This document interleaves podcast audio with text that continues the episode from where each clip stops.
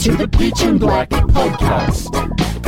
Your central place to hear unofficial news, reviews, trivia, and intelligent discussion on all things happening in the Prince world. Featuring the hosts, MC, You know, it's got all those classic Prince elements. Captain, Why wouldn't you just record as much as you could? Player, It's just like a story chest of ideas. Toe Jam, Either version. I love both versions.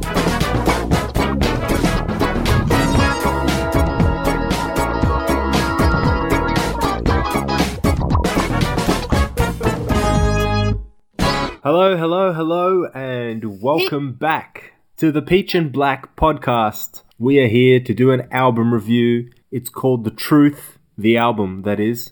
It came out in 1997, and we're going to go deep into this one. 12 tracks. Hang on, it's it's the it's the truth, as in T R O O F.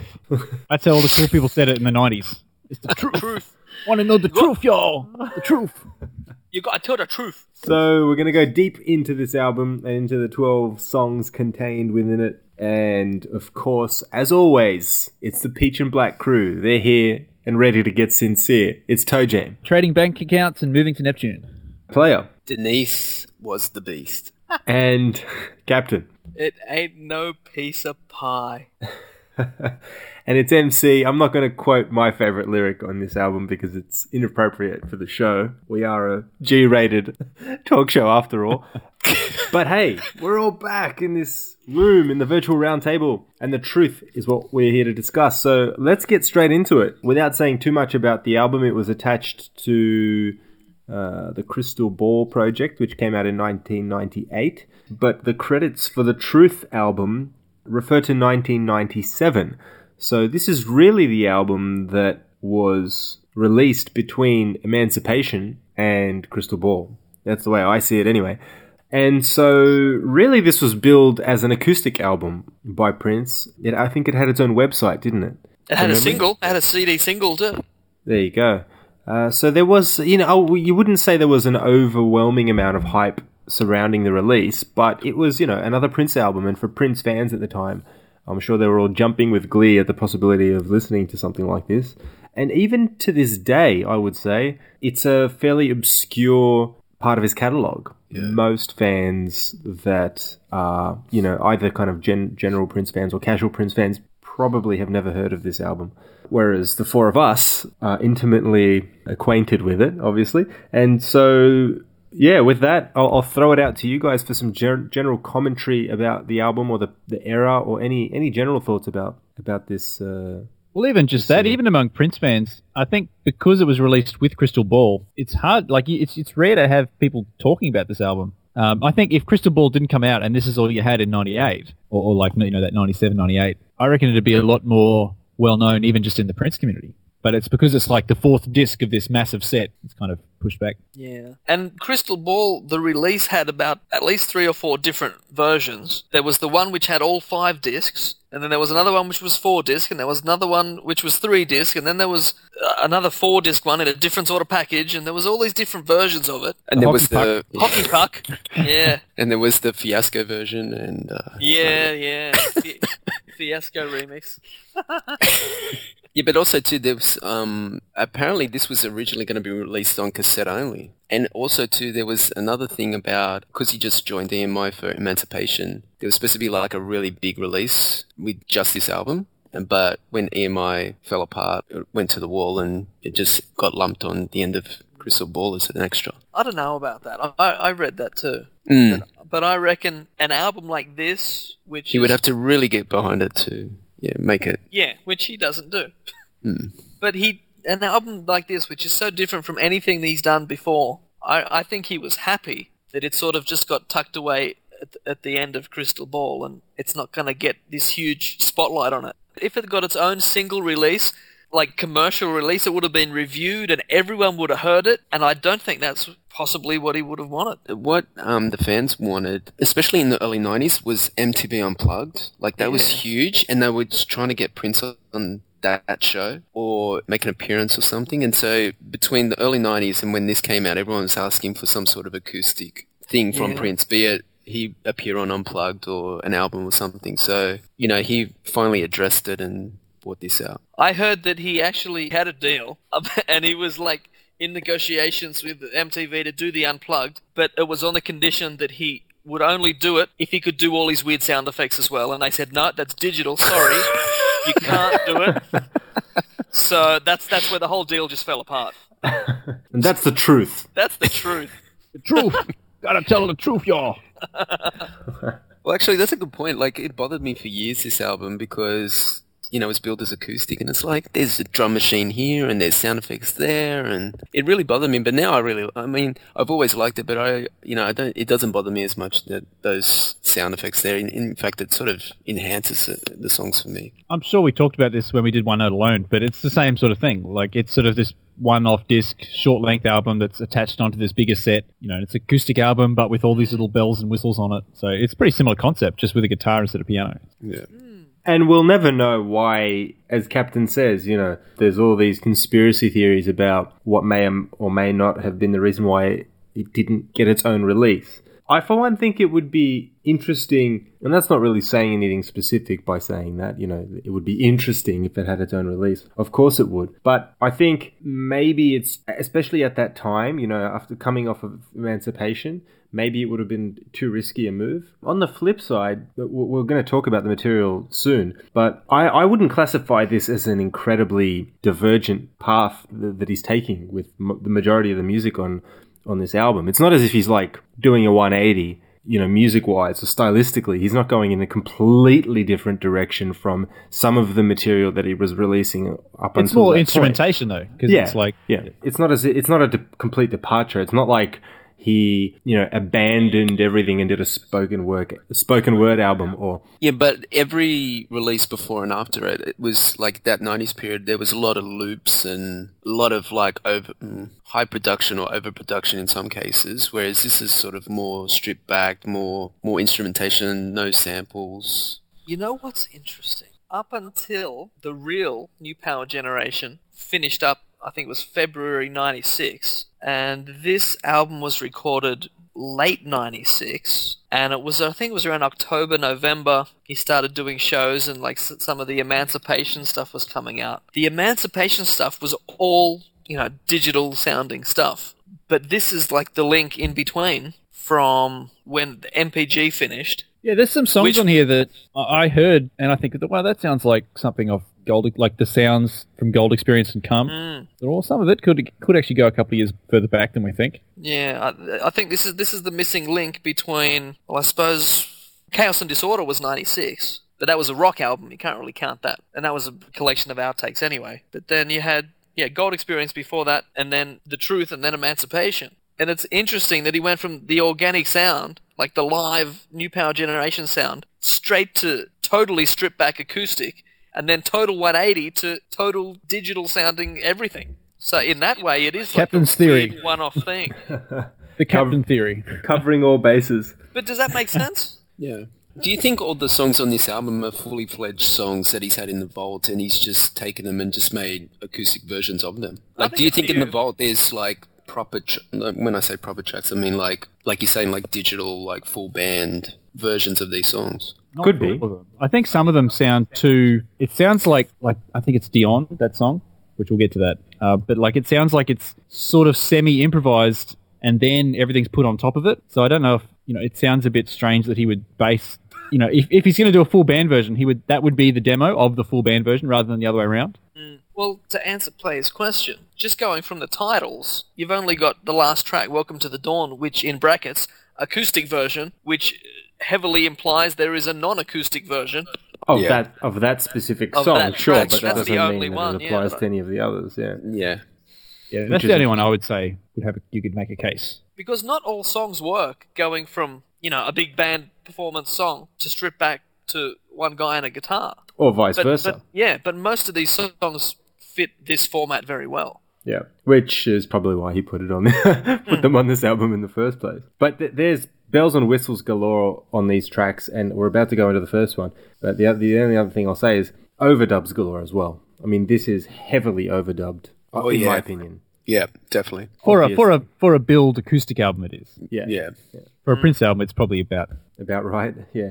But not all tracks. Some tracks are pretty light. Yeah, I- I mean, the, it's the- probably about half half. Some are really heavily overdubbed, and some are pretty minimal. You're right. I mean, in the majority of them, the acoustic guitar seems to be the focus. Really, like it's it's mixed loud, louder than virtually everything else, other than his vocal. His vocal kind of is pushed to the front on occasion as well, but it's really vocal guitar and then bells and whistles in the background kind of deal, which is interesting and it's a unique release in his discography. So let, look, let's go into it. Track number one. The title of the album is The Truth, and the title of this first song is also The Truth.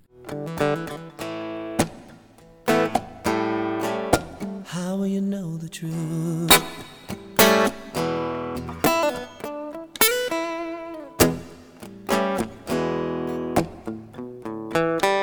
Let's open this up with Player. I really like how crisp and clear the guitar is recorded on this and the reverb on Prince's vocal. Um, the lyrics are interesting, very thought-provoking. The guitar's both rhythmic and melodic. Overall, it's a nice track. It's a nice way to open the album. It's a pretty cool song, amongst others. When you said clean guitar licks, you must have been reading off my notes because that's the thing I wrote like in repetition. You know, I just kept clean guitar, clean guitar, really cleanly mixed, really acoustic sounding. Like you can very rarely do you hear an acoustic guitar so crystal clear on a on a Prince Yeah, track. definitely. Yeah. That's really cool. And then there's the raw vocals in this that I actually really like as well. And it, Yeah. it matches the rhythmic guitar just strumming all throughout, and then these raw vocals on the top. The lyrics are interesting. I'll see if anyone else makes some commentary on that. But there's a great scream towards the end of this song. Some really good questions I think he's asking in this. And I think he leaves it lyrically open ended enough for anyone to really manifest some sort of meaning for themselves out of the song, which is a clever a clever way of doing it instead of being really really blatant and saying this specific these are the specific things that I believe are true. He's um he's doing it in a really general way and I um I agree. of I vibe off that. I agree. Like, just contrast Prince's version of The Truth in 97 compared to The Truth in 98. yeah. Big difference, isn't it? So uh Toe Jam, what what are your thoughts? Uh, yeah, it's pretty funky E7 blues. You know how you know it's pretty classic way to start an acoustic album with an E7 blues. The strums are really painful. Some of them they're like you know that you can imagine your, your fingers hurting just hearing how hard he strums the guitar. And he's always been like that with the acoustic guitar. I find strikes it really hard. The, the mother effing piece of pie, like it may be a little dated. A like bit much.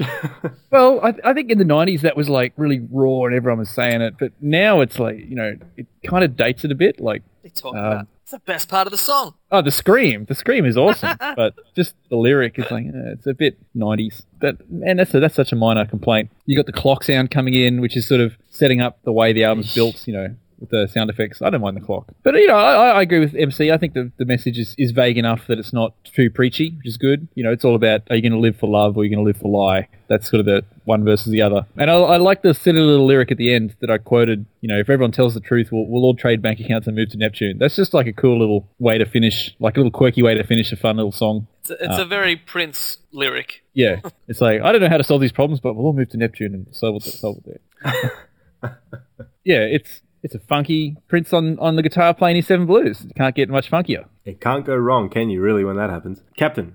Okay, out of every song on this album, out of you three, have you heard any of these songs live? Um, None that comes to mind. In person? No. Right there. not in person. No, and I think I know what you're going to say, and I dislike I dislike win! you I win! for it. I win!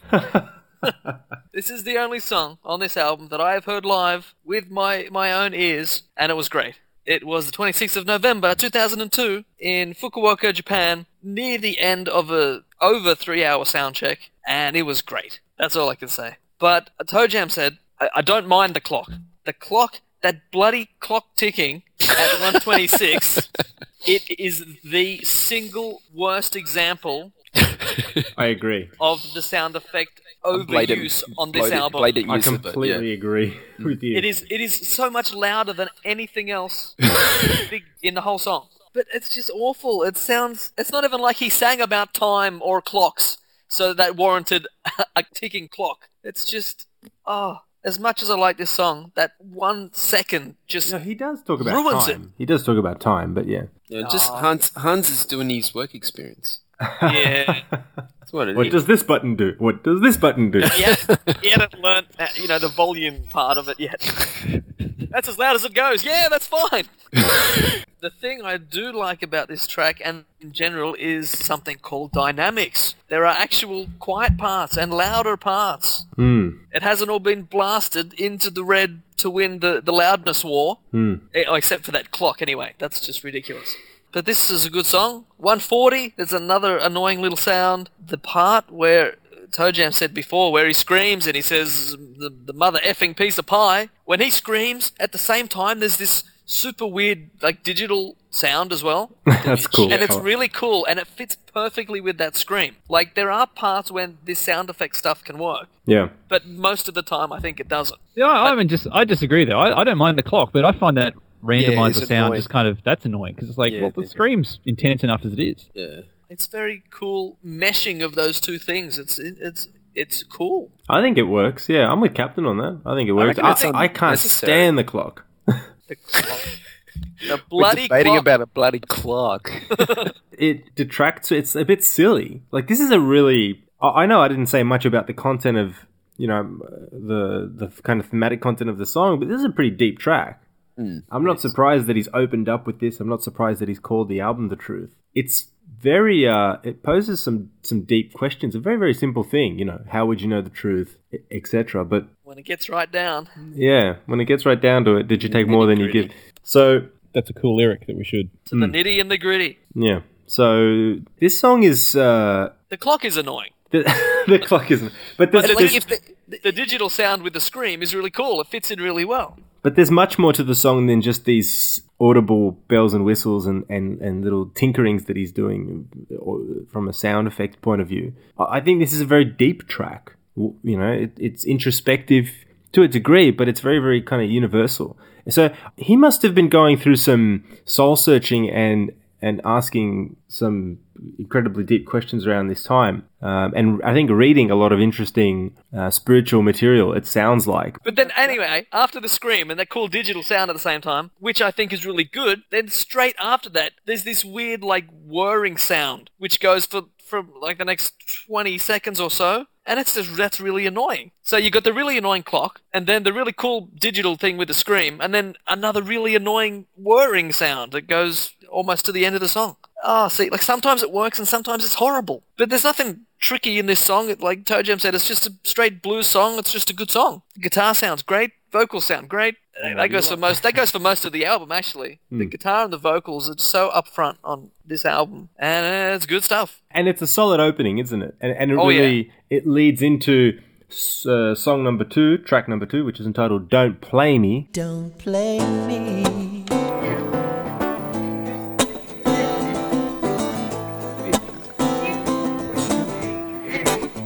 and in parts, more of the same. I'll do my quick little roundup. This is really, like I said, more of that guitar in the front, impassioned vocals over the top, really sincere. I'm fi- I find when I listen to this album, it's one of the sincerest works that he has released. You know, from the lyrics, although some of them in this track are a little bit withdrawn, you know, everything from I put my ass away and the music I play ain't the type of stereo you're trying to feed, don't play me. That's that's almost withdrawn to me. You know, he's like he's either withdrawn or he's at, at peace with the fact that you know he's changing and he's evolving as a person. Um, That's really interesting, actually, because it is. It's like, it, in some sense, it's like he's disappointed, but at the same sense, it's like he doesn't care. It's Yeah. kind of interesting, eh? yeah, there's there's a dichotomy there, and it's it is. You're right. It's it's intriguing, and the yeah that anti-fame, anti-success stance. I'm in the news again for paying dues, my friend. You know, I use proper English and I'm straight.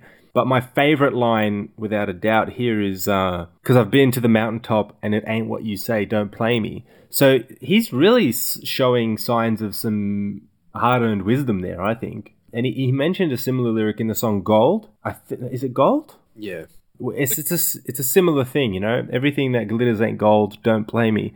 What's the line in gold that he says? There is something about a mountain, isn't there? Yeah. There's a mountain that's mighty high. You can see, not see the top unless you fly. Yeah, maybe it isn't. Maybe I'm confusing songs. No, no, no. there's- You're th- you're thinking my name is Prince. Oh, I'm thinking- that's yeah. I was, I was thinking the sim, symbol album, but I couldn't think what song. I knew Captain would come to the rescue. That's right. The song I'm thinking of. is If, My if Name it's is that Prince. song, of course I know. Yeah. He doesn't say mountain, but he says I've he says something. Seen I've the- seen the Seen the top, and Top. it's just a dream. Yeah. Fancy cars and women um, will save your s- will save your face, but it won't save your soul, or something like that. So, yeah. Oh, my name is.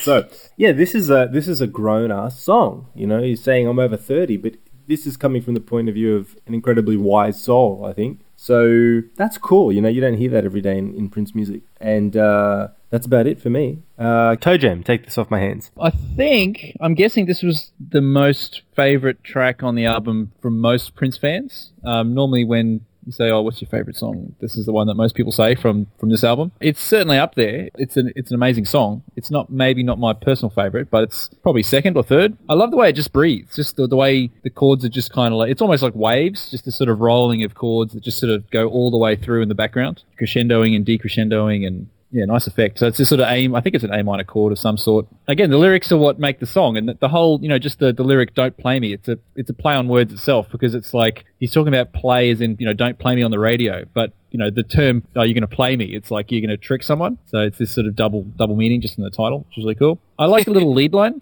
The little lead line with the harp. Yeah, the harp, That yeah. dun, dun, dun, dun, dun, Dun, dun, dun. That's a really cool, simple little classic Prince hooky lead lines. It's great stuff. My, I like the lyric about the gander you've been propping my way. That's a cool lyric. And towards the end, you get that radio flipping sound. So it's like the whole thing Yeah. sounds like it's starting to, like the radio starting to distort out, which is again is a really cool effect. Because it's like you know he's trying to people, someone trying to flip through the radio, trying to find something to listen to, and, and almost like not realizing there's this amazing song there. That that's that's the impression I get. So yeah, it's, it's uh, in terms of the atmosphere, I think it, it really works really well. And I, he played this at the um was it the Webby Awards? Um, Yeah. internet. You know, he just won this award for being an internet pioneer and everything.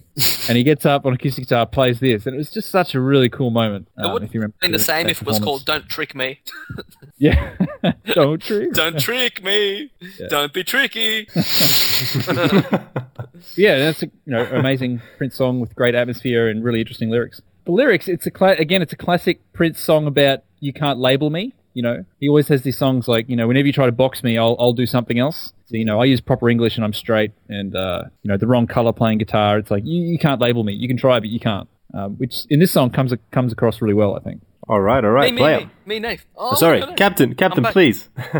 Okay, this is a great track. It's great lyrics. What do you say? The best lyrics I like in this song. There's there's two that I always remember. One of them is "Don't play me, I already do in my car." ha ha ha. And the other one is my only competition is well me, Me in in, the the past. past, that is yeah. just that is classic Prince. It He is, thinks- but it's kind of lonely as well. Those two lyrics, eh? It's almost like yeah. I already do in my car, and you kind of get this real lonely feeling of this pop star who's sort of in his own little world. in, in, in his ivory tower. I think Sting made a, a- an interesting comment about that, where when he said something about Prince, he said, you know, he's a creative genius, a great artist, but you know, just don't get lost in your own uh, universe too much. You know, retain your sense of humor, kind of thing. I think he's always retained a sense of humor, but there, you're, you're right, Toe Jam. There is an aspect of Loneliness. or or something, whether it's loneliness or not, uh, who knows? But there's For that there's- era, I think. Yeah, yeah. Also. even this in this song, like Toe said, you got that harp sound that makes so much more atmosphere than if it if it hadn't been there. Mm. That really makes a difference to the song. If it was just him and the guitar, okay, that's good. But adding that harp and like all the reverb and everything, it makes so much more atmospheric than if it wasn't there. That's good stuff. It starts at 132, and it fits really well in the, in the track. But the favorite part of this song, I can't remember. There's a song on, I think it's on For You, the Death Laser. It makes a comeback here. It's at Oh, yeah. 234. the Death Laser is back. He, he pulls it from like 1978, 79, and puts it on this. It's great. 234, Death Laser. Go get it. Take this, Spooky Electric. Oh yeah, that's it. And finally, don't player me, player.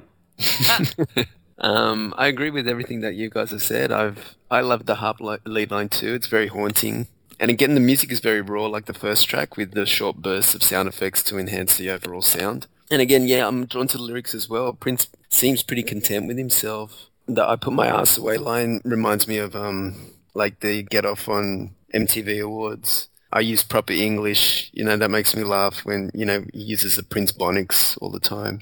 And I think the most insightful lyric is the the only competition is him in the past. So hmm. I know a lot of people compare his like earlier work, and I don't know. He kind of sort of addresses it here in this track. But Well, yeah, I mean, it's, every it's, every cool album song. that comes out, they're like, well, how does it compare to Sign of the Times? Yeah, but even Yeah. instance, like when they market the albums, it's his best albums since Sign of the Times. Like they Yes. they put that on themselves. So uh, instantly you're going to make that comparison. So you know it doesn't do those albums any favors. Even before you hear it, you know the tagline is "This is the best album since Sign of the Times." You know you're really setting yourself yourself up for the fall. So yeah, All right. And with that, we move into track number three. And for me, at least, it's two from two. I mean, re- two really solid openers, two songs that I could listen to anytime and feel moved by and inspired. And with that, we go into And then you've got this track three. track three uh, Circle of Amour. Mary Claire, Denise, and Belle. Circle of Amour. Anyone? Well, I don't mind this song. I think it's un- I think it's a bit underrated. There's some interesting lyrics in this song. very interesting. when you finally like, you know, you first think, oh yeah, this is just a song about like, you know, girlfriends going out or something, and you think, no, there's there's there's something under the under the um, there's something a little bit deeper going on in this song. But like the first half of the song, um, it, they kind of remind me of the the Andy Allo ballads. That there's just nice, simple, well written, effective ballad music. It's good stuff. Um, but then it's got this cool country guitar twang solo bit in the middle, and it's got a cool outro as well. It's got the, the outro goes to this totally other instrumental section that sort of harks back to like almost Joni Mitchell kind of stuff. Um, so the arrangement of the song is really cool. There's a lot going on, even though you know the first couple of minutes you think, oh yeah, this is just a fairly standard ballad. But you keep listening to it. There's some cool stuff going on. I won't go into the lyrics, but yeah, I'm sure other people will. The only thing I don't like about it is the the synth bongos. There's these real digital sounding synth bongos that sort of go through it. It's like, why don't you use real bongos? Koki J was gone to 7-Eleven. He couldn't do it. Yeah. but um, I always get the impression with Prince that he's the kind of person that like he gets on better with women than he does with the men, kind of thing. Like just in terms of socializing, if that makes sense. And so it's, it's almost like you know he's telling us this story of when he was in high school, and it's like that he felt you know he, he knows he's the man. He's he's but it's like he gets on better with women. It's kind of hard to explain. But yeah, so there we go. It's a very underrated song, even if it's not a super spectacular one. Captain. Here we Go. go. This song is okay. After the first two, which are pretty damn good, this is it's just a nice song. It's a nice, like Toe Jam says, just a little la li la ballad. It's nothing tricky. It's just a nice, well written song. I hear a lot of emancipation sound in this song. I think this could easily been on that set of songs. It's got that same sound, but it's a bit more stripped back. But the sound is there. I think. I like the great little guitar solo, 152. That's just it just sounds cool. And this is the second longest track on this album. And like Toe Jam said as well, you get near the end and it, it like fades out, it just goes away. And every time I listen to it, when that extended bit comes back in, I'm like, oh, it's the next song. But it's not. It always takes me by surprise, even though sometimes I remember it's coming. Most of the time I don't. And it's just like, oh, what's this? I don't remember this. And that, that's at like 3.35. I don't know. It just always surprises me that when it comes back in. That's tricky. That's the only tricky part of the song. The rest of the song is not tricky, just that part. That's it. Player. Wow, like lyrically, this this is really out there as a story. As a story. Tell Is us the this story. bas- well, is this based on fact or Prince fiction? This this song. Hmm. If, You if, never know, if any really, of, really. if any of Prince's high school friends can confirm this, please let us know here at Peach and Black. Names have been know. changed to protect the guilty. Well, well, speaking of names, like for years, when I was listening to this song, I thought the names were Marie, oh, Mary, Claire, Denise, and Bill. So I thought there was three girls and one one guy. And I'm thinking, this guy is like, you know, it's hard enough getting one chick. This guy's got three. This this guy's the man. And then I'm thinking, and then like um, when I was really listening to lyrics, he's going like the next line is all cheerleaders as far as I could tell, and I'm thinking, geez, Bill's like on the cheerleading team. Like I didn't get it, and then I realized they were saying Belle, like like short for Belinda or something. But I was just like for years I thought there was like three chicks and one guy, and the guy was Bill, and he was the man, and I yeah. You Anyway. always have to cross that line, player, don't you? You just have to. You have to go there. You just ruin a perfectly Yeah. moderately. Yeah. See, it's the misheard lyrics. It's like Captain. Um, musically, it has a drum machine, so straight out, like, there goes the acoustic album. The acoustics are sort of the undertone, and there's some nice, again, incidental noises, embellishments. Um, I'm not really a fan of the countryside guitar solo, though, but it is nicely recorded. It is nicely recorded. sounds really cool. Really nice, crisp and clear, but yeah, it's, it's, it's kind of a weird song, especially thematically. You would have thought it was that, that drum beat that finished the MTV deal, but it was the, actually the Death Laser. It got to that, they and they're like, that, nah, forget it. It was forget off. it. We're going to get Björk instead or something. It's all off. For me, this is obviously Joni Mitchell inspired, without doubt. In fact, I'd almost call it an ode to Joni Mitchell and her early 70s period. But it's a strange song. It's got this new age atmosphere. You know, is it a lesbian love circle? Uh, some strange themes happening here. And, you know, again, is it a figment of imagination or is it partially based on real people um, and or Prince observing something uh, fairly interesting happening in his uh, in his younger years?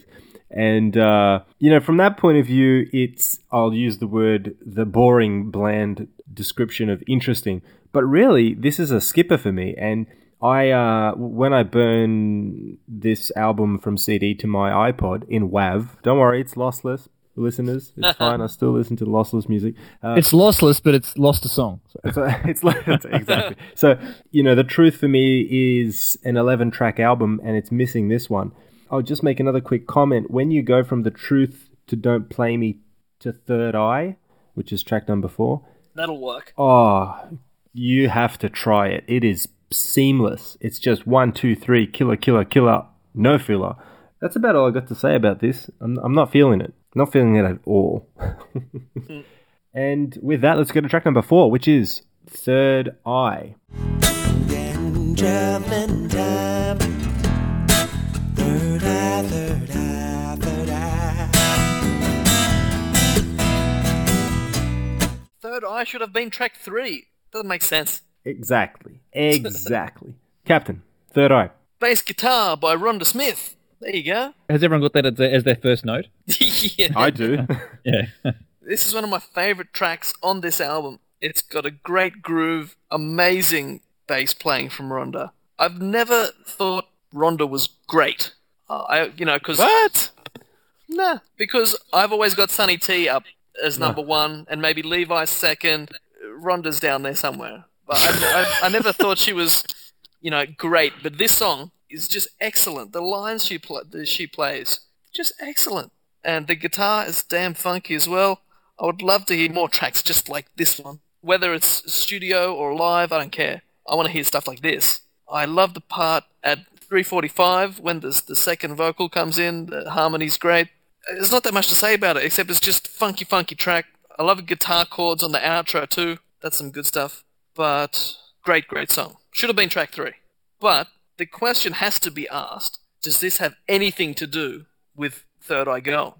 Will we ever know? Probably not. Spooky. Well, the thir- the concept of third eye has always been like a metaphysical theme. concept. It's like you know your extra sense that we're unaware of, kind of mm. thing. But if you listen to the lyrics in the song, it's talking about something fairly specific. I don't know the lyrics. Hmm. I just hear him sing. Why am I Third not Eye, surprised? Third I'm just listening to the bass. It's all I can hear when I listen to the song is, is the bass. and and imagining it was played by Sonny T. Uh, Rhonda does a fine job on this. She Oh, yeah. does. She's It's awesome. amazing. Okay, Yeah, with that, well. Toe Jam. Uh, yeah, it's a funky song. That harmonic that R- Rhonda hits every now and then. That funky stuff, especially on the headphones. And it's another. I think it's E. I think it's another E7 kind of song. So real jammy stuff, plotting stuff. Now there's a there's a little lyric about you know Adam and Eve, and Prince is notorious for putting lyrics about Adam and Eve. But this this has got to be the best one, I reckon. Yeah. It's um, great. because it, you know, it's not about the actual. It's not about the you know the belief or anything. It's just the coolest little line. You know, the serpent approves. Serpent. then it then appears between Adam's thighs, and he tries to release upon Eve the nectar. The injector tries. That's such a that's such a cool lyric. it is. Wow. Oh. We're a Um, G-rated show. And and while that lyric's going on, you know, the, the music's kind of uh, slowing down a bit, maybe getting a bit softer, and then it gets you know real funky again after that that lyric finishes. It's cool. There's all these little bits. There's two bars of vocal beatbox. That's pretty cool. Uh, I love towards the end how it's all jamming and and you know the background vocals go shibadoo. This Yeah. you know doo bop sort of thing. Really cool. There's steel drums at the end and it's softly in the background. There's an extra turnaround. Heaps of stuff going on. Again, funky, funky, funky. And I love the whole just final sentiment of the song. It's like, what is it? If, if nothing else is true, the only one who can save you is you. That that's a cool lyric. So I love this song. It's cool. That harmonic that Rhonda does on the bass. I mean, it would have been cool if she did it once or twice, but she does it like almost every every time. It's like Yeah. it's part of the line she's playing, and that Yeah. just makes it Time is even better. Yeah, I agree. That she keeps hitting it every time. Yeah. Oh, it's great. Yeah, for me, I'm with Toe Jam as well, and this is one of the best. I won't say the best. One of the best songs on this album, without a doubt. I mean, it's some sort of take on on a combination of time travel. There's an observer in there, possibly the serpent. Uh, So the uh, the story of Adam and Eve told from a, an incredibly peculiar perspective. Well, that's that's what's you know the Adam and Eve story. When you think about it, there is there's so much sexual implication going on in that yeah. story, Yeah. and when people miss that, it's I don't know. Yeah, and he's and he's putting it right out there, which is Yeah. awesome. But Yeah. but there's also this idea of well, who's do who is who is influencing Adam and Eve, and that's I think that's so brilliant because there's a line in the song that says, "So abduction complete, all stand on their feet, look at one another and cry, what have we done?" Um, and then it goes on to say something like, you know, could this be the fun on the dotted line that we signed?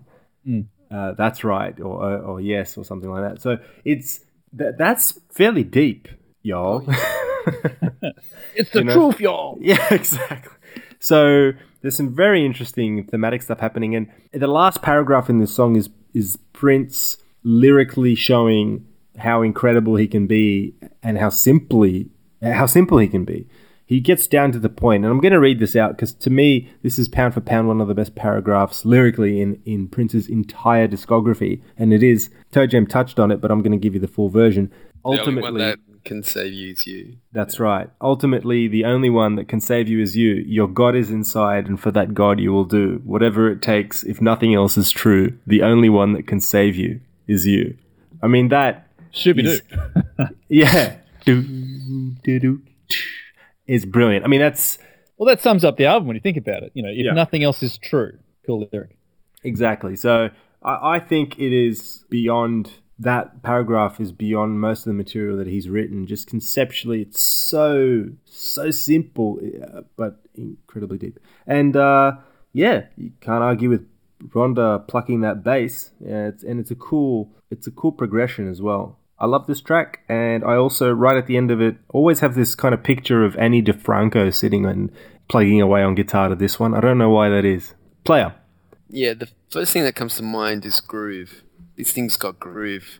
I love the interplay between the guitar and the bass, like Captain said. Again, it's recorded really nicely. Some scary chord progressions that pop up through the track give it an interesting edge. I like when Prince breaks the track down with the beatboxing. That's pretty cool. And I've also too got in my notes the Adam and Eve metaphor. It's an interesting one, probably my favorite part of the track. And I've also got the only one that can save you you quote as well. So true. So yeah, it's a really cool song. I agree with all you guys. Now, how cool would? Why aren't Third Eye Girl playing this song? They would. That'd be. They would be the perfect match for this song, I reckon. No one. No.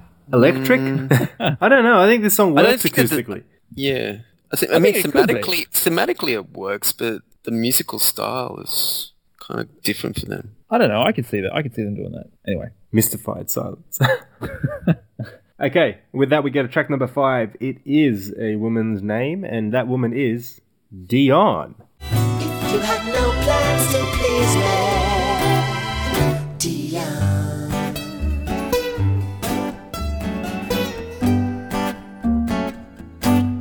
Player, off to you. I like um how he starts the track with the well and he taps the um fretboard of the guitar. The rhythm guitar again is immaculate. The musical break is really cool to listen to in the middle of the track. I like the Henry Mancini reference with the musical accompaniment in the background. Um, the overdubs and the additional harmony on the Dionne in the chorus really makes the song bright and big sounding. Again, it's a really nice track. He really has confidence and swagger in his voice in this one. It's another cool one. All right, all right. Toe Jam. Uh, I think this is my favorite song on the album, actually. Really? Uh, Yeah, this is such a good song with the arrangement again. I like the story of it. It's Prince and this kind of woman he's not he sort of he sort of wants to but doesn't want to and, and it seems like she's not really sure but wants him and it's kind of this odd relationship going on. And uh, I love the simple chord progression. Well, it's sort of simple. It's a G chord and then it's like a D in the bass with an F sharp major on top of that. So it's this real clashy second chord. Dun dun dun. Sort of has this Gershwin y sort of sound almost. And I love the way when it gets to the chorus, it just opens up, like player says, you know, Dionne, and there's all these massive vocals and these strings, there's harpsichords, there's castanets, there's these weird percussion instruments. Just out of nowhere, the whole thing explodes, and it's like this explosion of color. Awesome stuff. And all, th- all throughout the verses, there's uh, I love all the background stuff in this one. There's little glass harmonics, there's vibraphones, there's harps, there's little piano lines, there's the bari sax playing the Marcini line. It's real. Man, it's did a, you say Mancini or Marcini? I may have said Marcini, but I meant Mancini. it's real Dream Factory to me. This one. This is this is the the dream song on the album in terms of it sounds like it was written in some crazy Dream Factory like dream. And I love towards the end, it's got these massive stabs. It's almost like Hot Thing, you know, in Hot Thing where the the horns come in on that. Dun, dun. Um, yeah, that that sort of thing, just sort of jerking around that smack you around the face. It kind of ends abruptly. It's sort of it's going, and then there's like five seconds, and it's like, oh, the song's over. But um, again, I think this has a really unique atmosphere that you'd be hard pressed to find something else in the Prince discography like this song. I think so. I, I like it for that reason. That whole um, well, that thing at the beginning. I think a similar thing happens in Dorothy Parker, and also in a Larry Graham track. There's a, an old Larry Graham track that does the same thing, and so it's always this little relationship between the three songs. So yeah, cool song, best song on the album, I think. Wow. Well, I like it. it's uh, I like it too. It's certainly lighthearted, and it, the thing I like about it the most is how playful it is, how playful his singing is, and just the general uh, nature, playful nature in the whole throughout the whole track. To me, this sounds like Toe Jam says Dream Factory, and obviously, um, it's got a very big dreamlike element to it, musically speaking. But I also hear Under the Cherry Moon, that kind of bossa nova type rhythm that he's doing there. You don't hear that every day in a Prince track and it's cool and quirky. I mean, the arrangement is pretty quirky, and by far the favorite part, my favorite part of the song is the last verse, if memory serves me correctly, where he says something like exactly what Toe said. You know, we'll share a martini, we'll dance to Mancini, and then the brilliant work there from Prince. Just being really, really, uh, yeah, it reminds me of the Pink Panther every time I, I listen to it, and it's it's cool. How often do you listen to to a Prince track from this era with a smile on your face? That's probably um, Very true. That's very most- true. Like, there's the not many songs from that era. Maybe not since that sort of '86 Under the Cherry, but that really have that sort of playful, cartoony thing going on. Yeah, yeah, which is awesome. So, uh, yeah, that's those are my thoughts, Captain. So I'll disagree with everyone. This is the weirdest song on this album. One of the That- weirdest the tracks. best. One of the That's why the weirdest tracks he's ever released. You were right when you said there's nothing like it. It's just like some weird French. I don't even know what it is. What it's supposed to be. I don't really like this song. It's probably the most skippable on this album for me. I just, meh, it's just weird. The timing thing doesn't help. It doesn't help me want to listen to it. But I would much rather still that he released this track than not released it, because then I got to hear it. Even if I don't like it, I still rather have heard it than not have heard it. But it's weird, and I don't really like it. I like the little horn bit, the Mancini bit is 248, but then it's immediately ruined by the rooster at dawn sound effect. Oh, yeah, So- that was unnecessary, that one. It really was. I like that. It reminds me of the rooster sound in uh, I don't know what song it is, but it's on Andre 3000's "The Love Below" CD. if uh, anyone knows what I'm talking about, Probably like but- the, the stock, yeah, stock, Yeah, stock you know, rooster cock. crow The stock cock. I've got nothing else to say about this. It's just weird. Skip, skip, next. All right, and with that we go into track number six. Man in a uniform. that sounded like Kraftwerk for a second there. Yeah, man in a uniform. What can you say? Man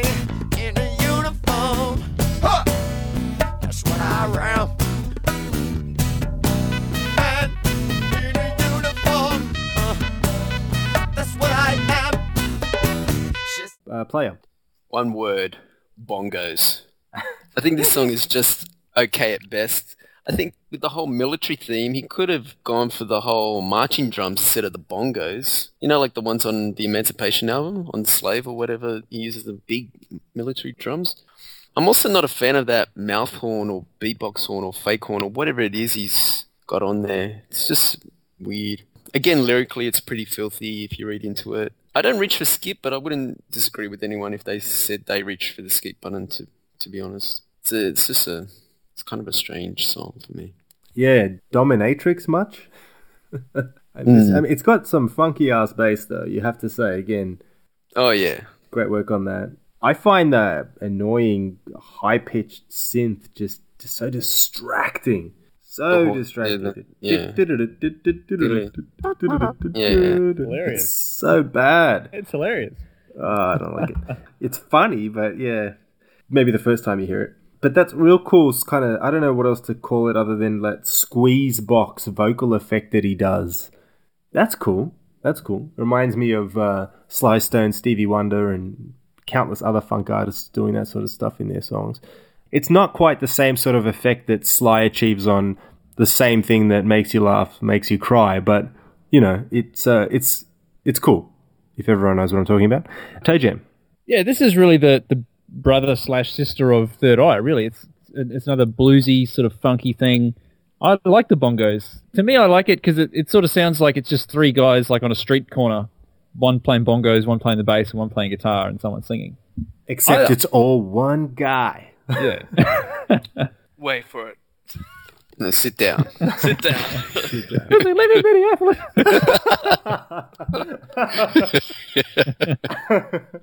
that joke never gets old. Uh, We- We've said it at least three times, and it's always fun. and he lives in Minneapolis, of all places. well, he's really a great guy. anyway, But yeah, I, I think this one, I think this one's in B, which means when it goes to the four chord, it's got that big open E major chord again. So that you know that big open E major chord's a real prominent thing in this album on the acoustic guitar because it sounds so cool on acoustic guitar.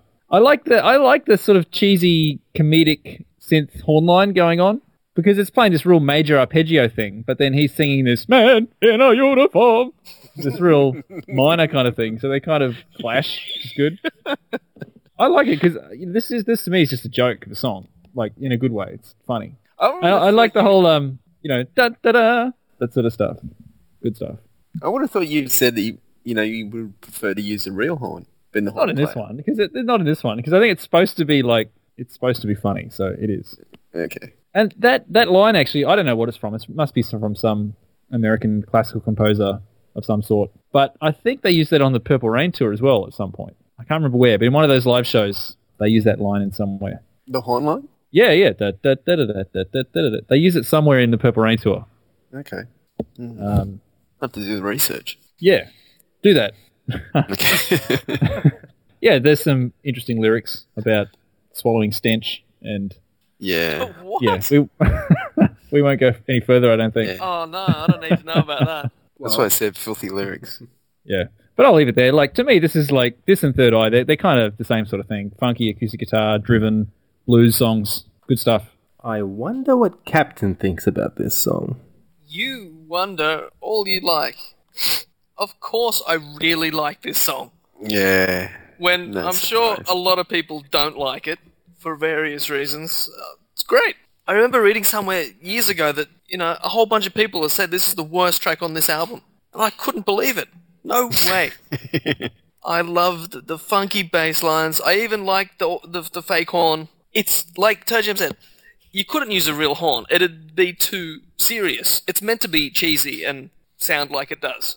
That's how it's meant to be. No, I can wrong. totally see why why a lot of people don't like this song because you know the, the lyrics and the sort of imagery it produces. But I can see why Captain doesn't notice that because he doesn't listen to lyrics. So Yeah, I don't know anything about the lyrics in this song except all I know is he keeps saying she said, you know, man in a uniform. As far as you're concerned, Captain, that man in a uniform could be the guy at Hungry Jack serving you your next. All I'm guessing is it's a a woman who likes men in uniform and they, they do something together. That's all I really know. Play cards or something That's like fine. Yeah. Monopoly. Monopoly. Whatever. Scrabble. Boggle. anyway, I I love his accent during this song. It's got some sort of twang, and it just it makes the song even better. That's how Prince actually sounds when you meet him. That's exactly what he talks like. But he sounds That's like exactly everyone in the movie Fargo. if anyone's seen it, you hear it. song- You hear it again in, on the album Chaos and Disorder. I think on Zannalee. Yeah, yeah, yeah. And the, the police scanner, that that guy. that's the that's the same guy. Yeah, no wonder that's- him and the twins got on so well. So-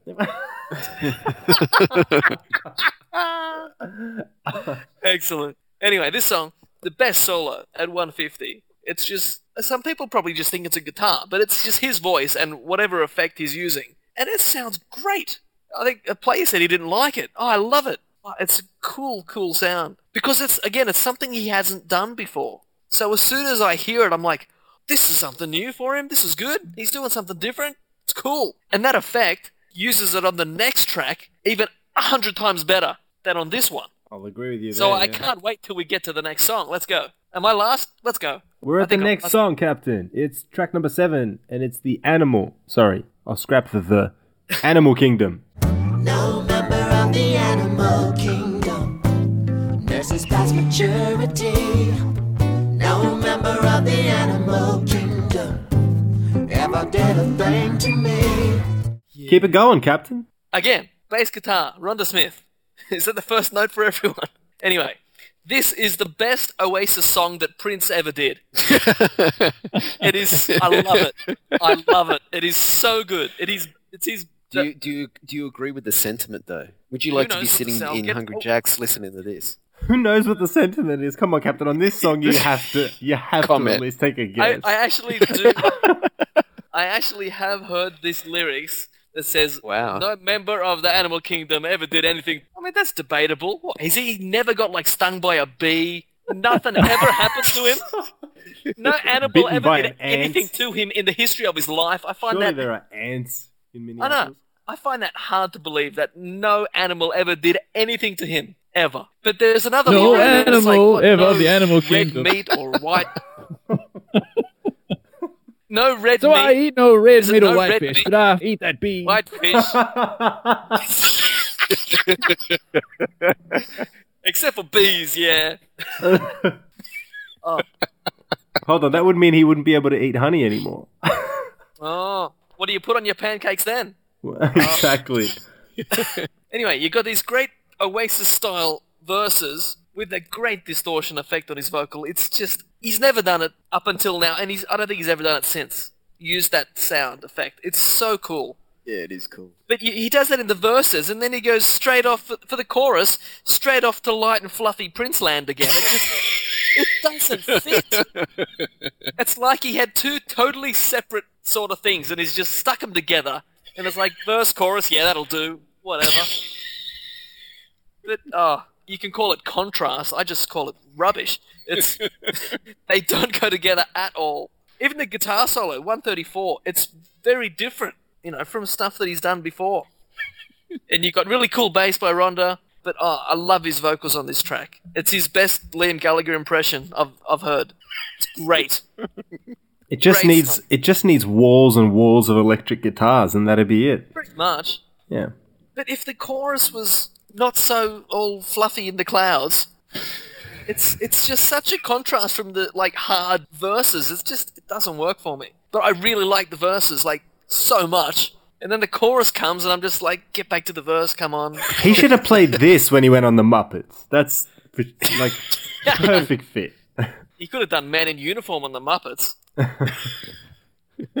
anyway, that's that's it. Hmm. Animal rights and vegetarianism in a song, or veganism, or whatever you want to call it. I think this is very successful, actually. I don't know what my position is with regards to those things, but Do you, do you eat funky blue cheese? no. Funky, funky well, blue cheese. It's way too go. funky, way too funky for me. But uh, and that's another cool thing, you know, like the way he refers to blue cheese is pretty funny. There's some more awesome bass again by Rhonda. Yeah, look, I won't go into a phys- philosophical rant with regards to what he's singing about, but it's Please don't. certainly he yeah, he's certainly uh, making a point, so we know what his views are, right? Now, if you wrote this down on a piece of paper and said to most people, most artists, most musicians make a reasonably good track out of this, I really think they'd struggle, and he does an incredibly good job at it. I reckon. Like this is an entertaining song to listen to. Listen to. It's got some interesting musical elements. Sure, there's plenty of questions thematically, but uh, you know, especially when he's talking about souls in progress and no animal nurses past maturity and all that kind of stuff. And you know, uh, he does have a point. He very much has a point. Um, at least partially. um, So you're saying this song is successful in he believes this stuff and he's telling you, no, I getting the idea across, but getting- not, not being a preachy about it, just saying this is what I think, yeah, and making it and making it sound musically making it interesting. just fun. Yeah, like it's fun. It's it's a bit funky in parts, and again, he uses that. I, I keep saying squeeze box. I don't know what it is, but it's it's that thing that he does with his vocals. It sounds like he's talking through a uh, a fan or something. No, no, no. He's he's just doing his Liam Gallagher impression. That's it. That's it. That's his real voice. After a few beers. um, so yeah, those are my thoughts. Sound effects galore. What else can you say? Interest, interesting track from MC. Uh, player. Yeah, I agree. I had the same thoughts when I was listening to this on my iPod whilst I was having lunch at McDonald's. It's the exact same thing. um, this is Prince's ode to veganism. It's an interesting song that gives out his love of animals through the diet he eats. I like the song for its quirkiness more than anything. The way he really strains his vocal in in his vocal delivery in each verse and the distortion. That's really cool. I like it. The strange sound effects and the dolphin noises in the background. It's just a very it's a very enjoyable listen, but it's a very odd listen, I find. But yeah, What I think you, it's a cool what do song. you think about the chorus? I, I- I do agree with you. It's sort of it, it- it changes. So Um, different. It does change, but it doesn't bother me the way it bothers you. Oh. But yeah, it, it does change. But it's cool. It's a cool song. All right, Toje. Yeah, this is a tough one to review, isn't it? Because I, I think musically, it's probably the most interesting song on the album. Musically, I think there's a lot happening. There's some really cool progressions going on. There's I, lo- I actually really like the contrast between the verse and the chorus. That's The way it jumps between the two, uh, the sort of more serious, dark verse, and then the light and fluffy chorus. I reckon that's cool. And I, I love that squeeze box guitar vocal sort of sound he's getting. That sounds really cool as well. Yeah, it's it's kind of like the Rainbow Children, isn't it? It's like there's so much to love about it, but it's tough to. It's kind of a, a slog to get through with the lyrics. Like, and again, I'm, I'm not, I'm not, you know, I don't, I don't really have a strong position on what he's saying either. But you know, in, in that sense, it's good that he's at least putting songs out there that ask the question. You know, whether or not you agree with everything he says or not, it's it's good that he's asking the question. Yeah, definitely. I mean, personally, I don't think I'd go as so far as not eating funky blue cheese. Um, but you know, everyone. You don't It's, but it's not funky blue cheese. It's funky, funky blue cheese. But if you don't eat blue cheese, what do you have with your buffalo wings? I just it doesn't work. it doesn't work. It's not the same. Well, that's the thing. Like everyone, everyone will have, you know, everyone draws a line at some point and say, no, I'm not gonna, I'm not gonna go that far. But it, where they, where people draw that line is always going to be different. So um, it's interesting. But yeah, musically, it's re- it's actually really funky. Great, great music. Tough slog to listen through. That's the way I'll, I'll summarize it. Okay, okay. And uh, kind of shifting direction here, going into into the next track on this on this CD, the other side of the pillow. Pillow.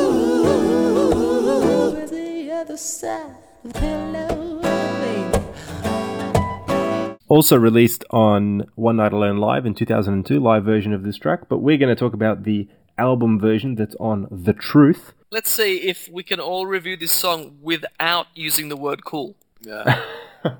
I don't think it can be done. Well, It let's can't let's, be done. let's give it a shot. I've got it at Um, least four times.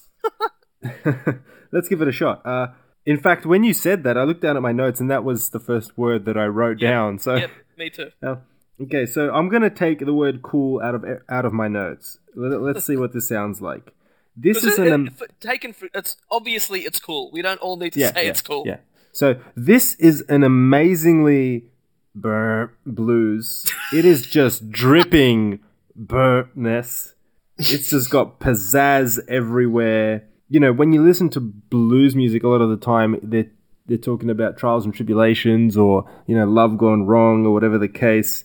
Uh, here, he's just talking about how uh, he is and how you know how impeccable whoever he's singing about is. It's just bloody. You know what I'm saying.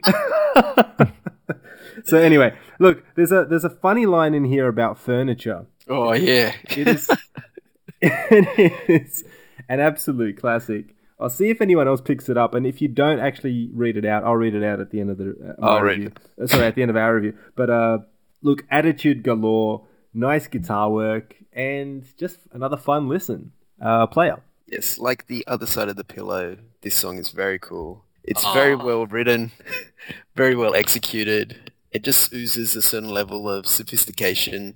Again, the humor comes out. Uh, one of my favorite lines that MC just alluded to is, uh, "You use furniture in new ways. Yes, you do."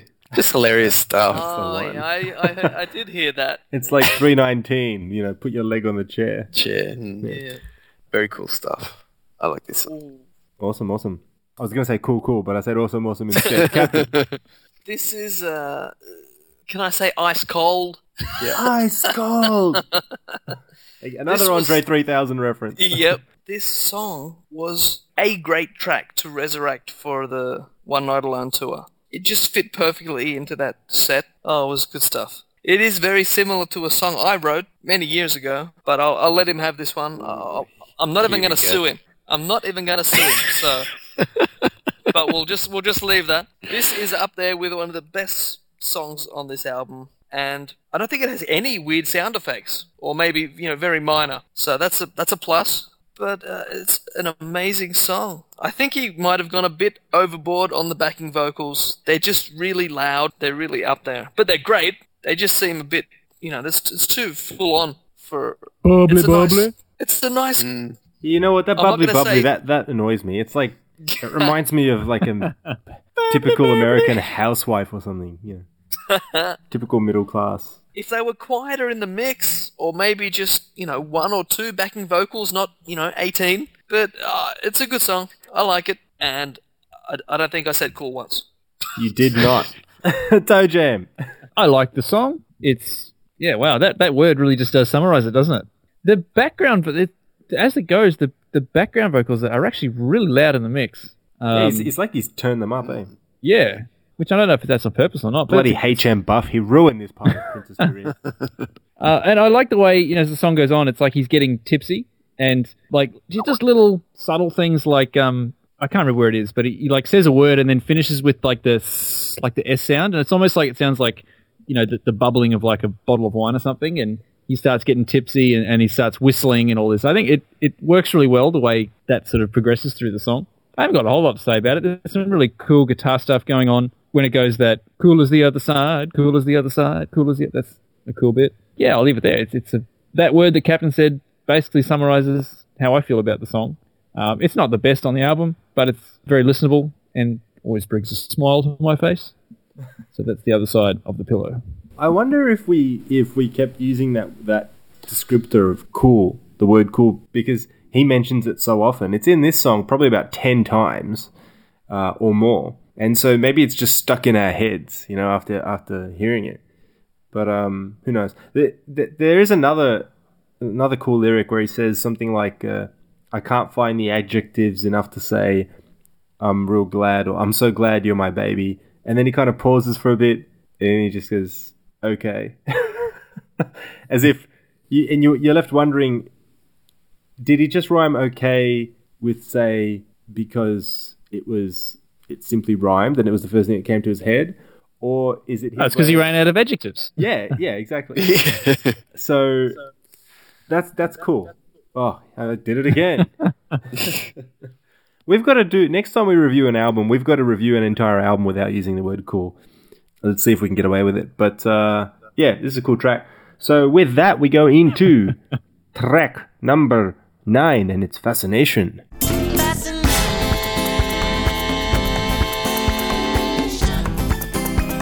I. Well, fascination. I'll give you guys my quick thoughts. This is Prince doing his version of flamenco or you know Spanish Portuguese kind of rhythms with some jazz tinges, courtesy of Mike Scott on the guitar. Big ups to to Mike on this. Uh, but he still makes it funky, you know. It's it's a real heavy arrangement. This one. Um, I'm sure you guys are going to say a lot more about it, but you know he touches from a thematical and lyrical point of view on relationships, idolatry, and drugs seem to be the themes of this music, and a unique piece of music at that. one of the more intriguing, dare I say, fascinating listens on this uh, CD, and uh, that's about it. I, I, I enjoy listening to it. It really shoots for the shoots for the stars, and it gets the moon, so to speak. So, but it's good. Player, what do you, you think of Fascination, the track? Oh man, this track is in my top two of this album. This is really funky stuff. I don't even know what to, how to describe it. Is it Arabic? Is it Spanish flamenco? Is it a whole new genre of its own? Don't know, but it's brilliant musically. I can groove on it all day. You've got those finger cymbals and shaker sounds going on in the background. It has this very wet sound to it. That's the only way I can describe it. It's wet. The jazzy guitar solo from Mike Scott is really, really nice. Recalls some George Benson style licks. The lyrics are interesting. Thanking the manager before the Lord. And the uh, Michael Jackson reference, I think, is pretty obvious in this song. Oh, what's that? What's that? Uh, so-called king gives birth to so-called prince. Because this Oh. is when um, But Prince had that happened then? Yeah, it just happened. Oh. Yeah. Uh-huh. And then and then there was this yeah, and it's like, oh, okay. So overall, I think this is a great song. I love it. It's in like top two of this album. Awesome. Uh, Toe Jam. I like the song. It's a cool groove. It's got a cool turnaround. Da, da, da, da, da, da. It's, it's sort of real seventies, Yeah. you know, that sort of fusiony, funky era. The whole first minute or so is instrumental. I, I like that. Before it comes in with any of the vocals, there's some cool lyrics. It's obviously about someone who's hooked on drugs and um, doesn't know how to get out. And Prince is sort of the commentator saying what he or she should or shouldn't do, or give some advice. There's cool lyrics like, uh, you know, the paper runs out before the weed. So again, kind of play on the words on paper, whether it's talking about the money or the, the paper of the cigarette sort of thing. I really need to listen to these lyrics. This sounds interesting. Yeah, there's, there's some lyrics. Fascinating, isn't it? Yeah. Fascinating.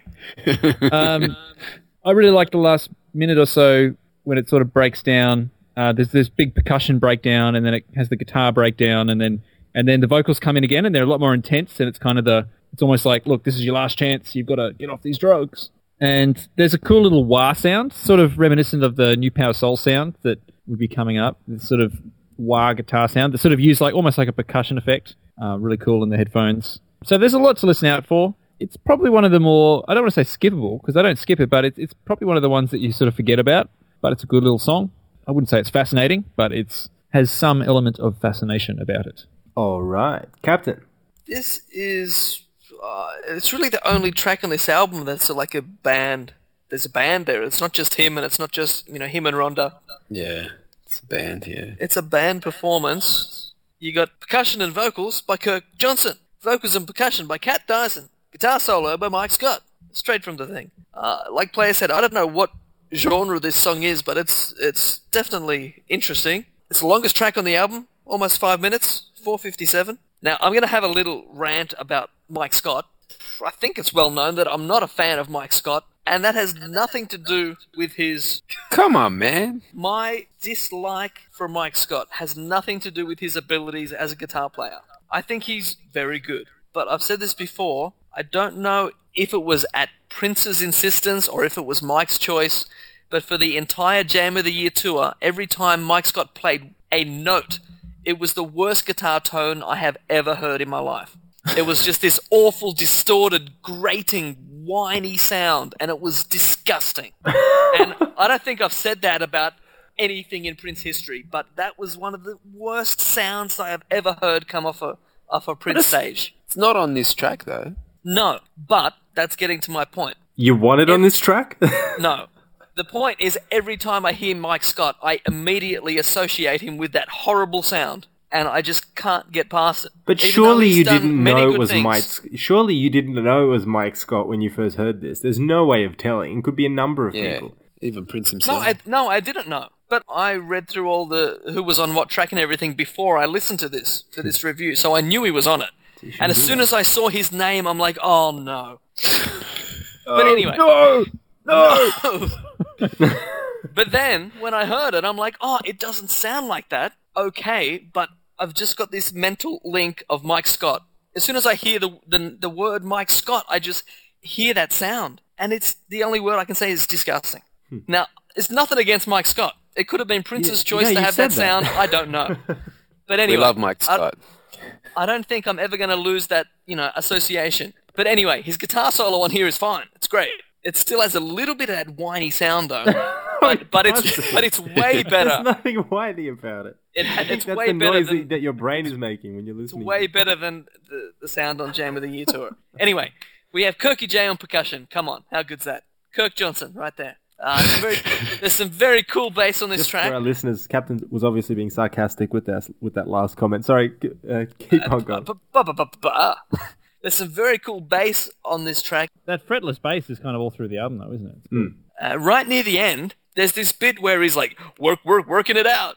That's I just laugh every time I hear that. I don't know why. I just think that's funny. That bit, every time I hear it, it somehow reminds me of like really early Prince, like For You Prince era. I don't know why, but when he's work, work, working it out, I, I just it, it takes me straight back to like 1979. I don't know why. It's something about it. And then there's a little vocal outro. This sounds like one of the most well-formed tracks on this album. I think it might just be because it's a band track and there's so much going on. But you know, there's some time gone into this, whereas the others could have just been, you know, 10 minutes, record, bang, done. This took longer than that. Uh, that's about it. All right, all right. Uh, and now we we kind of veer into the final part of this album with three songs that I think, are to me, are connected both melodically and thematically. And with that, let's go into track number ten. It is, of course, "One of Your Tears." Sometimes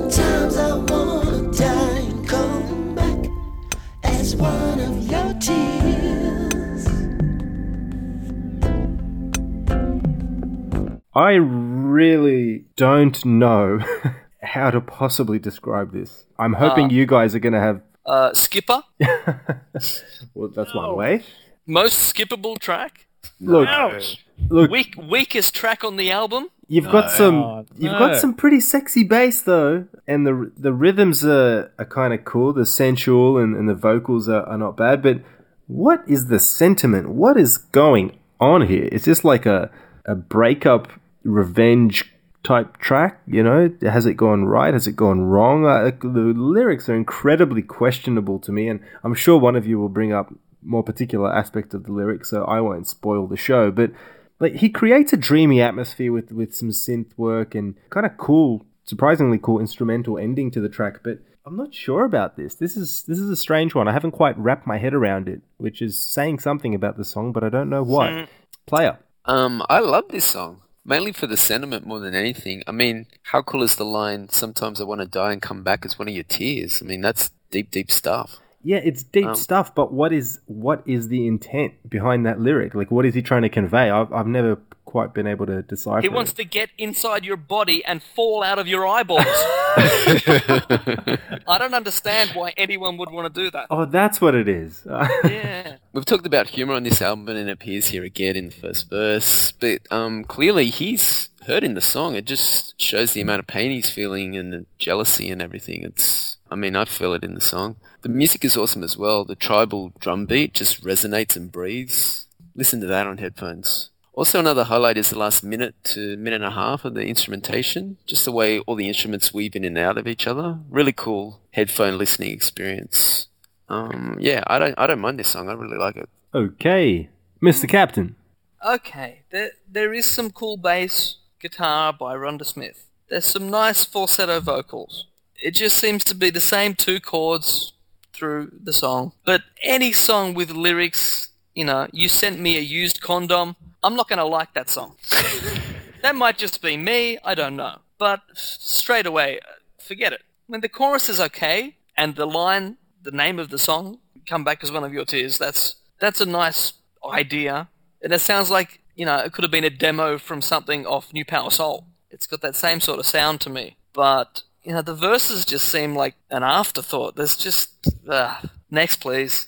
That's You it. know, like you say, it's it's a nice thought. I I, I think it's the opposite. Like I'm, I I don't purport to uh, purport to know exactly what it, exactly what the intent is, but to me, it's I I think my read of it is this: he is upset by the breakup or by this person leaving him, whoever this he person, you know, whoever the protagonist of the of the song is, and um, he wants her to be, to be in pain. He wants her to cry, and I th- yeah, I, he, I don't he, know. if- he wants to feel he wants to either feel or he wants to be there for when it happens You know, Yeah. he wants her to feel pain. It's like he knows that Sadness. it's not going to work, and he wants to be there to prove to her that she made the wrong decision. There Ha! you go. Told ya.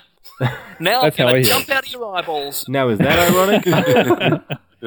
There's an element of, of revenge there, eh? yeah, Yeah. It's interesting. It's very interesting. Yeah. And that's the truth, y'all. The truth. that would be talking about crap videos lately. This would make a great video. Imagine him just jumping out of someone's eyeballs. Especially the part about a the used condom that that he Oh, sent him. No, okay, forget that. Don't ever make a video about this. MC, Even that was wrong. I'd love to see him jumping out of someone's eyeballs. That'll be the coolest video. Anyway, um, Toe Jam. I love this song. I think this is probably my second favorite behind Dionne, maybe even on par with it. I think it's great. Atmosphere again. It's to me this captures that that moment when something bad, terrible has happened and you're really down and depressed about it. But there's like that little moment where you kind of catch yourself being all sad and depressed and you kind of laugh about it. You know that kind of feeling? Uh, I don't know.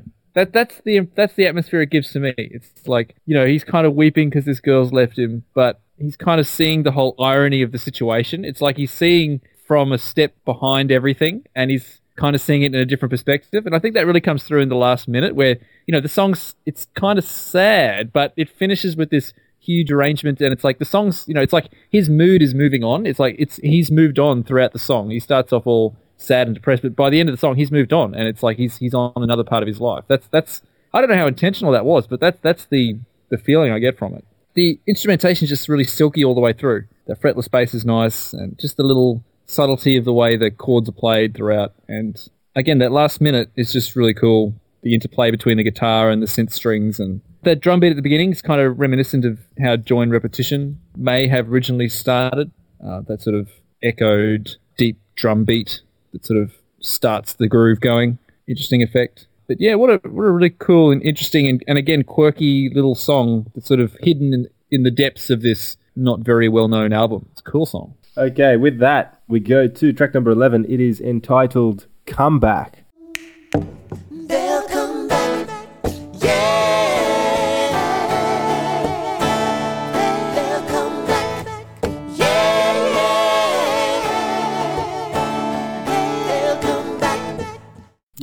It is approximately two minutes long. Captain, lead us off into this. shortest track on this disc, but one of the best, I think. I put this up there with Sometimes It Snows in April and, I don't know, The Cross or something, for emotional content. This song is, uh, it's a good song. It's much shorter and, you know, obviously not as evolved as the two I just mentioned, but this is more direct and straight to the point. It doesn't need all that other stuff.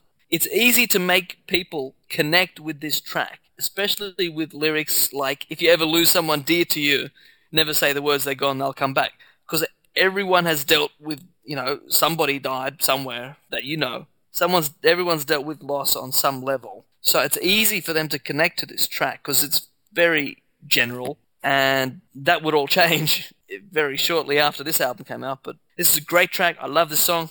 It's very, very good. The end. There you go. You mentioned sometimes it snows in April there. Uh, I didn't think of that, but this is a pretty intense and deep and meaningful song, isn't it? Let's go to Toe Jam on this.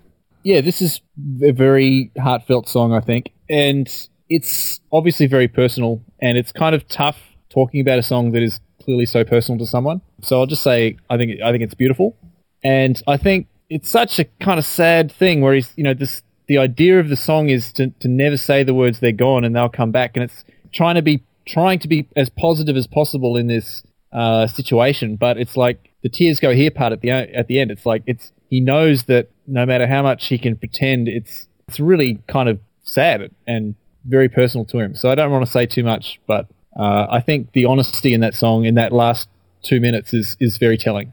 I mean, in without saying what it's, I I think obviously about. I mean, in interviews after, around this time and for Emancipation, the idea of this song is what he stuck to. You know, he never admitted anything, he never denied anything, and uh, I don't know. I think that's all, all I can say about it.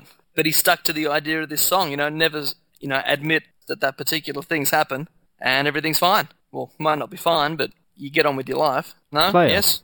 Um, I think the song is quite beautiful, um, and the sentiment is beautiful. Uh, I don't really have a lot to say as, as it's quite short. It's only two minutes, but um, coming after Fascination, one of your tears, really does sort of bring it down. It's kind of a hard task to live up to, but um, it, it does have to stand on its own, and it's kind of well placed on the album. Yeah, it's a nice song. It's a nice sentiment. Yeah, you guys have really said everything that I was thinking when I when I listened to this. The, the crazy thing about it is it conjures up lots of emotion in such a short amount of time, and, and it's so succinct, and it's it just says a lot, and it it's probably the song on here that is it appears the most personal on the surface. What I'm trying to say is it, it's you know Toe Jam's mentioned this before. Sometimes you hear things by an artist, and in this case by Prince, where you think to yourself, well, it's so so highly personal that mm, it would be interesting to enter the mind of an artist, you know, at the point in time where they decide I'm going to release this or I'm going to keep this one to myself. And he obviously released it, which I think says a lot. He's really wearing his heart on his sleeve. But at the same time, I think it's a brilliant song because, as Captain said, we all have or will suffer loss in our lives to, to one degree or, or to another. And this is the sort of song that, that can be, I would imagine, it could be incredibly healing. And um, Well, that's why I compared it to the cross as well, because that's such a generic, you know, religion song. Anyone can listen to that and get something out of it. But then that all changed. I mean, who can listen to Rainbow Children except for Jehovah's Witnesses and fully believe in that whole thing? Hmm. But this, anyone can listen to this and get something out of it. Anyone can listen to the cross and get something out of it. yeah, and, and the other And thing that about all changed after this.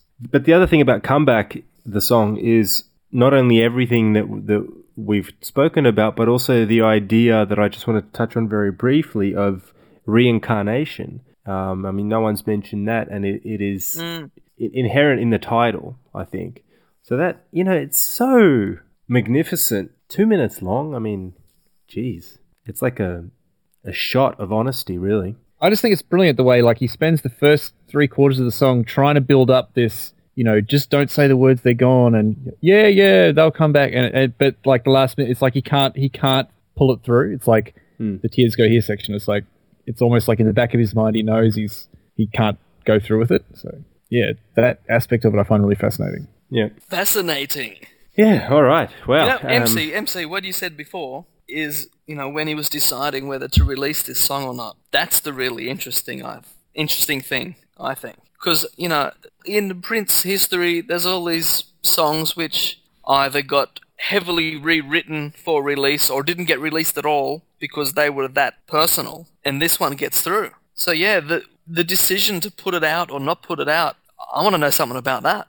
That's the really interesting thing to me. Yeah, it's a question mark, isn't it? It's like, you know, why would you do it? Why wouldn't Yeah. you do it? Or do you change it? Or do you just put it out? Uh, Yeah, and really, what you're talking about is something that all artists and creative people face either on a regular basis or at key points, you know, in their careers. And th- this may have been one of them. It may not have been. You know, maybe we're over over analyzing the whole situation. Maybe it was uh, simple as It could be. It could be. It could be totally fictional. Unlikely, Yeah. but possible. You never know. All right, and Hey, here's, that, here's a hey, here's a question. If this album, if EMI stayed together and this album got a full, you know, commercial album release, you think this song would have still been on here? I think not. I don't know. That's hard. I That's think a hard not. question to answer. I think hidden away at the back of a multi-disc set, he felt comfortable putting it out. I think if it Yeah, I was agree out there there. for, if, I think if it was out there for everyone to hear, it wouldn't have been on this album. You know, talking about this with you guys has made it incredibly obvious to me how striking of a song this is, much more so than I than I thought of initially when I was um, listening to it. But you kind of, you know, the, the your chills go down the spine, don't they? And I think a lot of it has to do with the emotion. You know, I mean, he's being incredibly honest here, and it comes through. You, you can always hmm. tell when someone's putting it on or whether they're being honest, and that's what makes some of this album incredibly appealing to, to me, and I don't know whether you guys see it this way or not, but you know, songs like The Truth and Don't Play Me and Animal Kingdom, One of Your Tears, and then, you know, obviously the one we're talking about, they're, incre- they're like, he's really just putting himself out there. And I would love to to hear more of that from him because Prince, as incredible as an artist that he is, very often is clever with the way that he delivers his music, as opposed to just being blatant about it. Yeah, he sometimes hides behind the the Mr. Funk persona. Hmm. most of the stuff he's you know he's showing you, you you're listening to you know the prince persona Yeah. and this is what you know he's gonna show us and make us listen to what he wants us to hear i don't know it sounded right when i thought it but when i said it it didn't make any sense Yeah. Well, I think it's a testament to the song and to the delivery of it that we're all talking about it in such. well like i said it's just like you said it's honest it's so direct and straight it's only two minutes so straight to the point he only needed two minutes to say what he wanted to say Yeah. it could have been seven minutes long with all this other fluff but then what's it going to be then Yeah. I mean, point. Yeah, you're right. Point. The point's made. That's it. move on It. It. Uh, that's the idea of the it, song it was as long as it needed to be. Really. Uh, yeah. Interesting. Okay, and with that we go to the closer of the album, which is also interesting that it comes off the back of the song "Comeback." It's track number twelve. Welcome to the Dawn, acoustic version.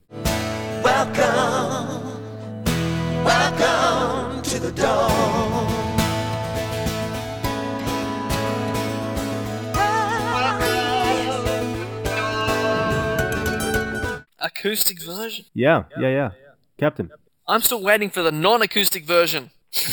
After what's it 16 years That's, now? that's Captain's review, ladies and gentlemen. He, will, yeah. He will could- not review this song until he gets the non-acoustic version. Well, how can I? What what have I got to compare it to? I could do without that big clunking gong sound at one minute, and and again at 307. I really could live without that. And then and then there's the, there's this lyric. He says something about the apocalypse, and there's this big boom because that's what it'd sound like. I love the bit starting at 2:30 and the na na na na na's. That's good.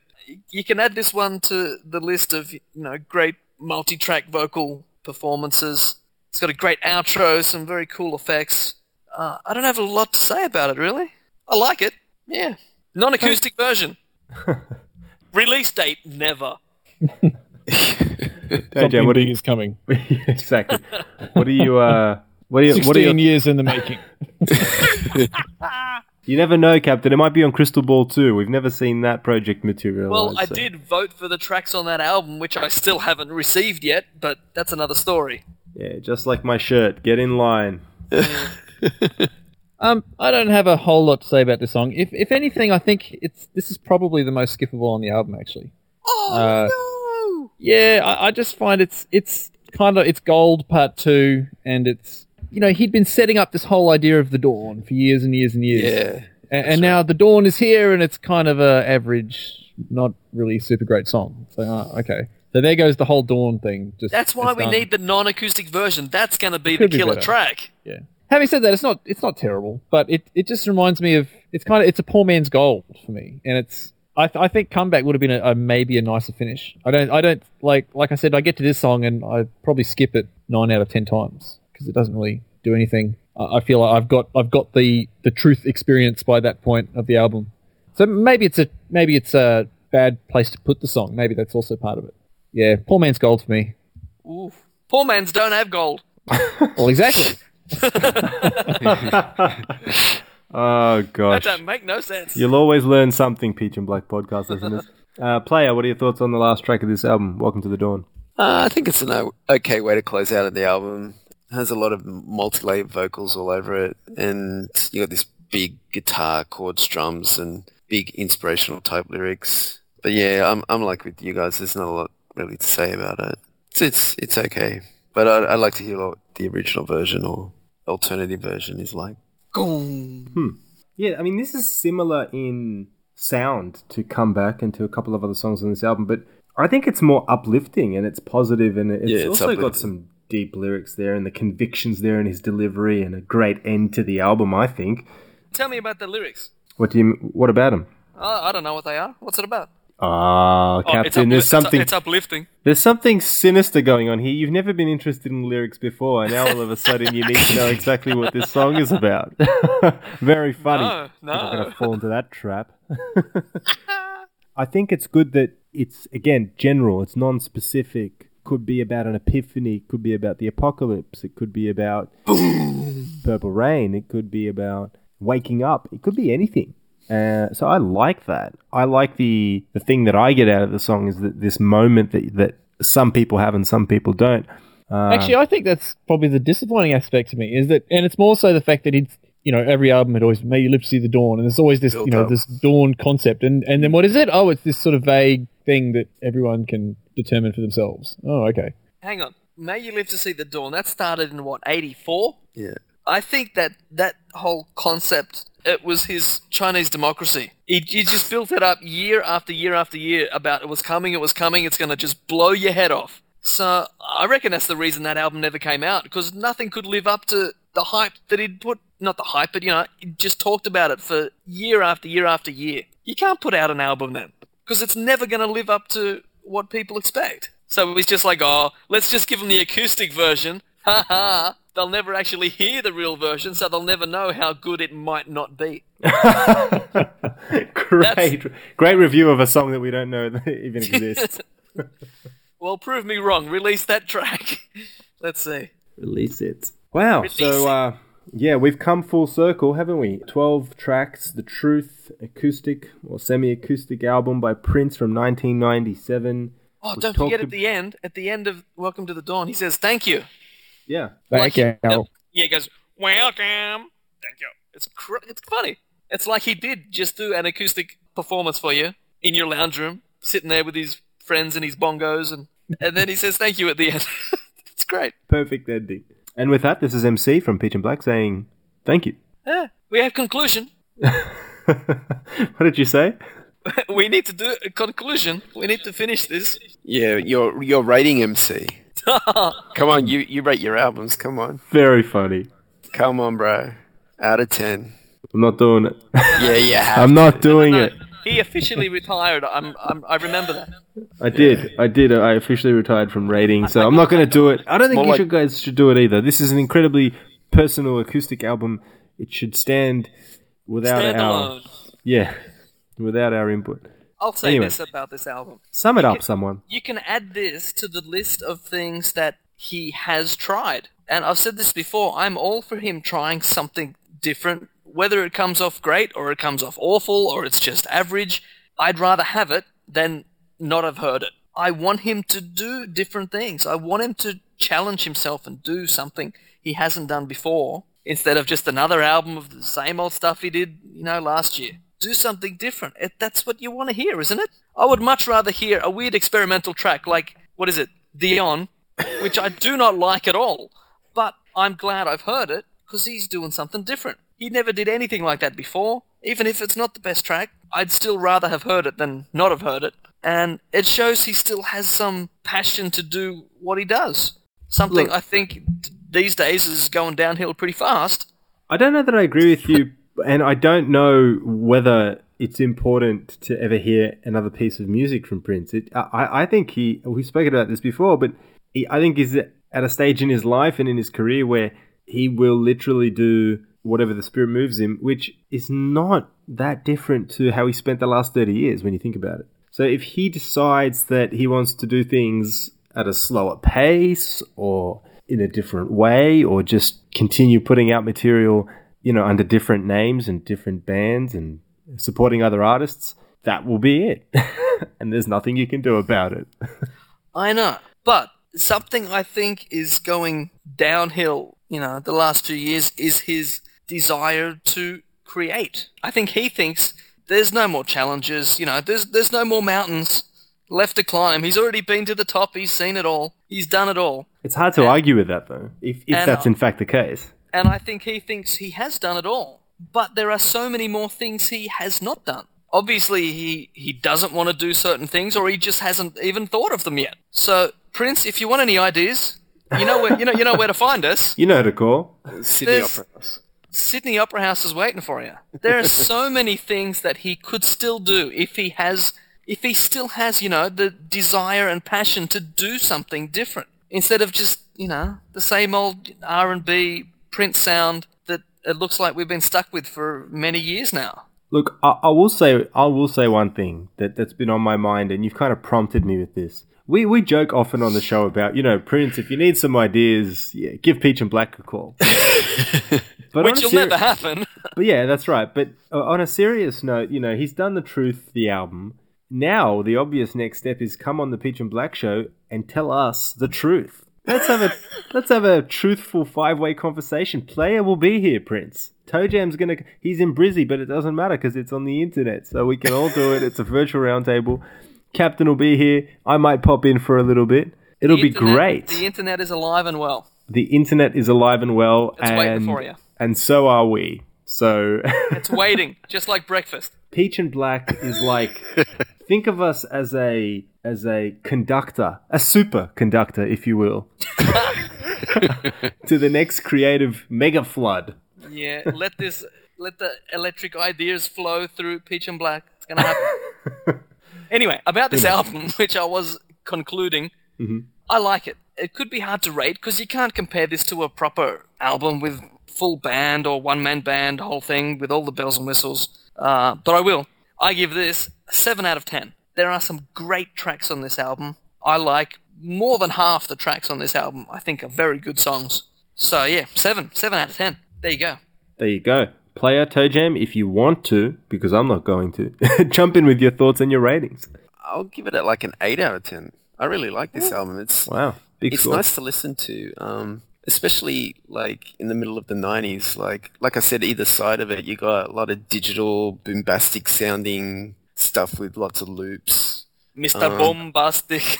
Yeah, but like you can dial this up on your iPod or just bring it out and just listen to something like really cool, interesting musicality, interesting lyrics. It's it's really nice thing to sort of put on and get into. It's it's a really cool album, It's and a, it's a great headphone album too. yeah, yeah, it is. And it's just it's just a it's just a cool thing. I, I wish that he would do more stuff like this. Not necessarily all acoustic album, but just like just like a alternative album. It just reminds me of like Parade and Around the World in a Day. Sometimes listening to this album, just like just sort of like an alternative listening experience. It's it's really cool. So yeah, eight. I think it's a very good album. Great little experimentation. I'm going to give it a seven and three quarters out of ten. Oh, yeah. If it wasn't for that death laser, it would have been more than seven and three quarters. Maybe.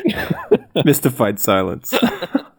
The death laser, that's got to be responsible. I for like the death three-quarter. laser. No, the, yeah, yeah, the death laser gets an extra quarter. That's a square eight. And Shout outs? Any shout outs? Go for it. Anybody? Ah! That was a shout out. Uh, shout out to Haneda, just just for fun. Yay. Yay! What Uh, else? if you're in Melbourne on Friday, the 22nd of November, there is another party, and this time it's for the release of Heroin December City launch. It's at room 680 uh, in Hawthorn. Get yourself there. I think there's still tickets available if there is some left by the time this show gets released. Uh, Friday, November 22nd, 9 p.m. till late. If you're in the area, get there. Any more shout outs? Nobody? Anybody? I'm gonna do No. a shout out to Michael B. Nelson just for fun. Because I think I think we gave him a shout out last time and I, his name's in my brain. Oh, I got to. You got to keep it up. Shout out to all those people that came to the cream party in Sydney. It was a mad oh, night. Oh, yes! Everybody. Especially when Captain was doing the DJ stuff, that was the best part, I gotta say. so that is the truth. Okay. That is the truth as we know it. That's our review, and that's the truth. Thank you.